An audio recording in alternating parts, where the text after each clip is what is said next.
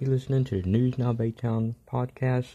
Remember, subscribe to this channel and also remember to like, follow our Facebook, Twitter, and Instagram. You just never know what type of news you'll run into with News Now Baytown.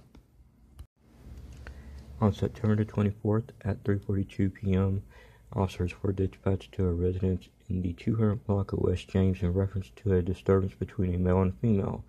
Now, arrival officers learned that the suspect, 26-year-old Adrian Wilson, was holding his 26-year-old girlfriend at gunpoint inside the residence.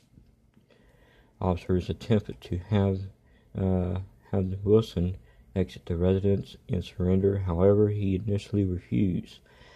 Now, during the negotiations, Wilson would exit the residence with the victim only to force her back in the house, where he would refuse to comply with the officer's instructions to exit the residence and surrender.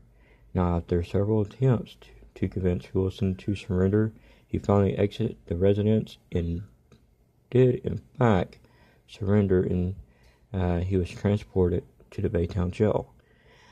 During issuing the investigation, it was learned that the two had been in an argument. During the argument, Wilson physically assaulted the victim, at one point choking her.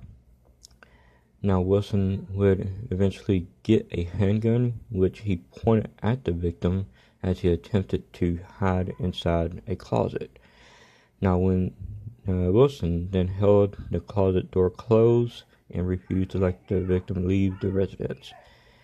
As a result of the investigation, detectives uh, contacted the Harris County DA's office and charges of aggravated kidnapping and felon and possession of firearm were accepted on Mr. Wilson.